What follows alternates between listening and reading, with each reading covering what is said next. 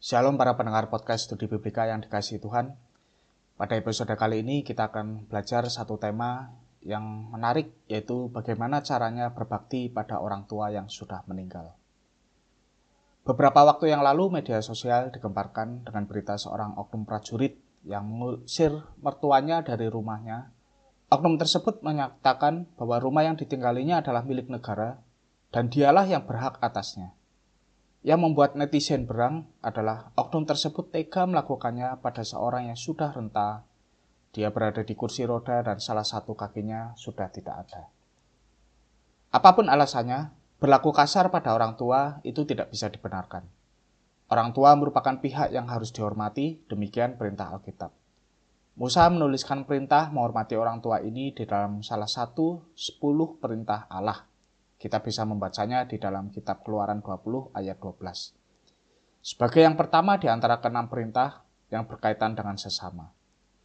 Dari sini kita bisa melihat betapa pentingnya perintah ini.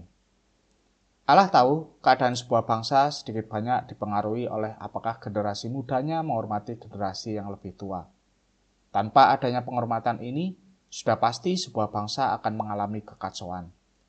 Contohnya, jika semua generasi muda seperti oknum prajurit tadi, mungkinkah kita percaya bahwa bangsa Indonesia suatu saat akan maju? Tentu tidak. Demikian pula ketika hukum Taurat diberikan, Israel merupakan sebuah bangsa yang baru lepas dari perbudakan selama ratusan tahun di Mesir.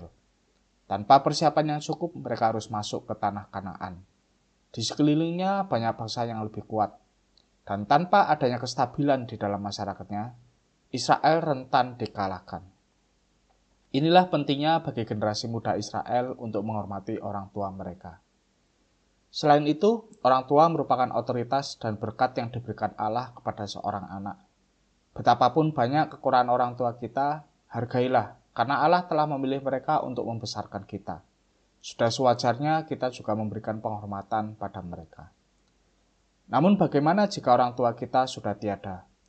Ada orang yang menempatkan jasad orang tua mereka di pekuburan yang elit. Ada juga yang setiap tahun pergi ke kuburan orang tuanya. Namun, itu semua tidak akan ada artinya karena orang tua kita sudah tidak ada di bumi ini. Jika demikian, bagaimana kita bisa menghormati orang tua yang sudah meninggal? Saya akan mengajak kita untuk berpikir beberapa hal ini. Yang pertama adalah, jangan mengumbar hal-hal negatif tentang orang tua kita. Di dalam Keluaran Pasal dua puluh satu ayat tujuh belas tertulis, siapa yang mengutuki ayahnya atau ibunya, ia pasti dihukum mati. Banyak orang memiliki kepahitan terhadap orang tuanya, bahkan masih terbawa setelah orang tuanya meninggal. Kebencian terhadap orang tua selain membuat kita gagal menaati perintah Tuhan, juga merampas sukacita kita. Oleh sebab itu, berhentilah mengungkit-ungkit kesalahan mereka. Pahamilah bahwa orang tua kita adalah manusia berdosa yang pasti memiliki banyak kelemahan dan kekeliruan. Setelah meninggal, orang tua kita akan mempertanggungjawabkan hidup mereka di hadapan Allah. Kita yang masih ada di dunia, yang sama-sama manusia, tidak berhak untuk menghakimi mereka. Jika Tuhan Yesus memerintahkan kita untuk mengasihi musuh, apalagi orang tua kita.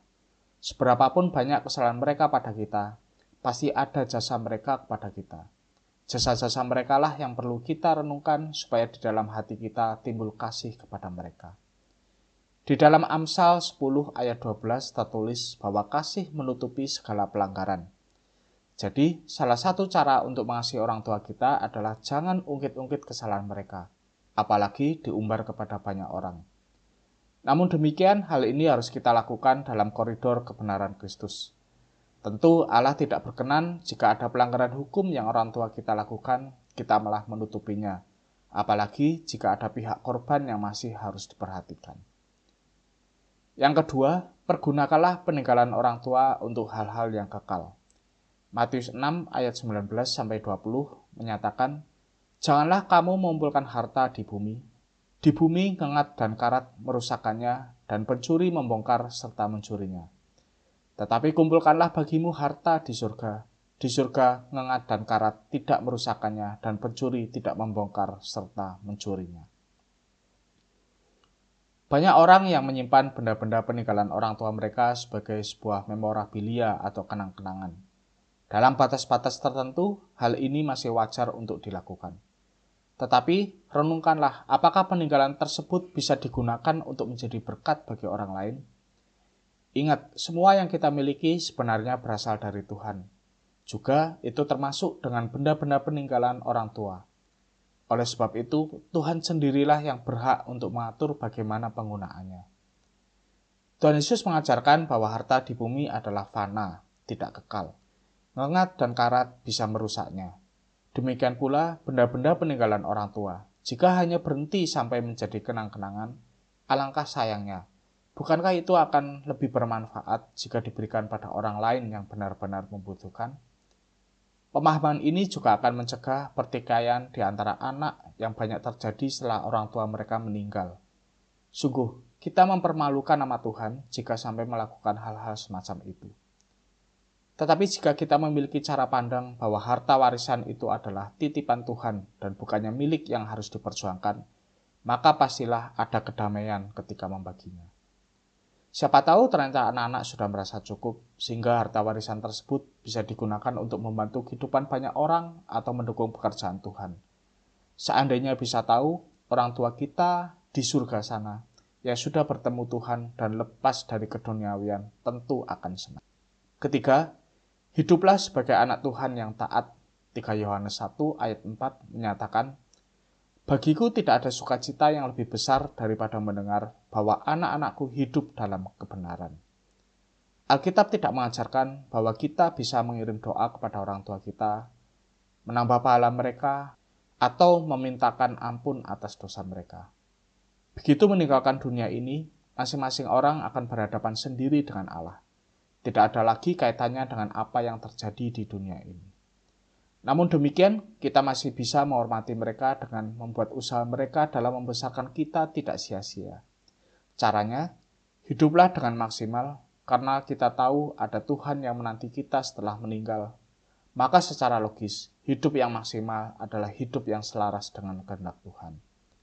Bagi kita yang orang tuanya telah tiada, mari lakukanlah ketiga hal ini. Biarlah itu menghapus penyesalan yang mungkin membayangi kita karena belum menyenangkan orang tua selama mereka hidup.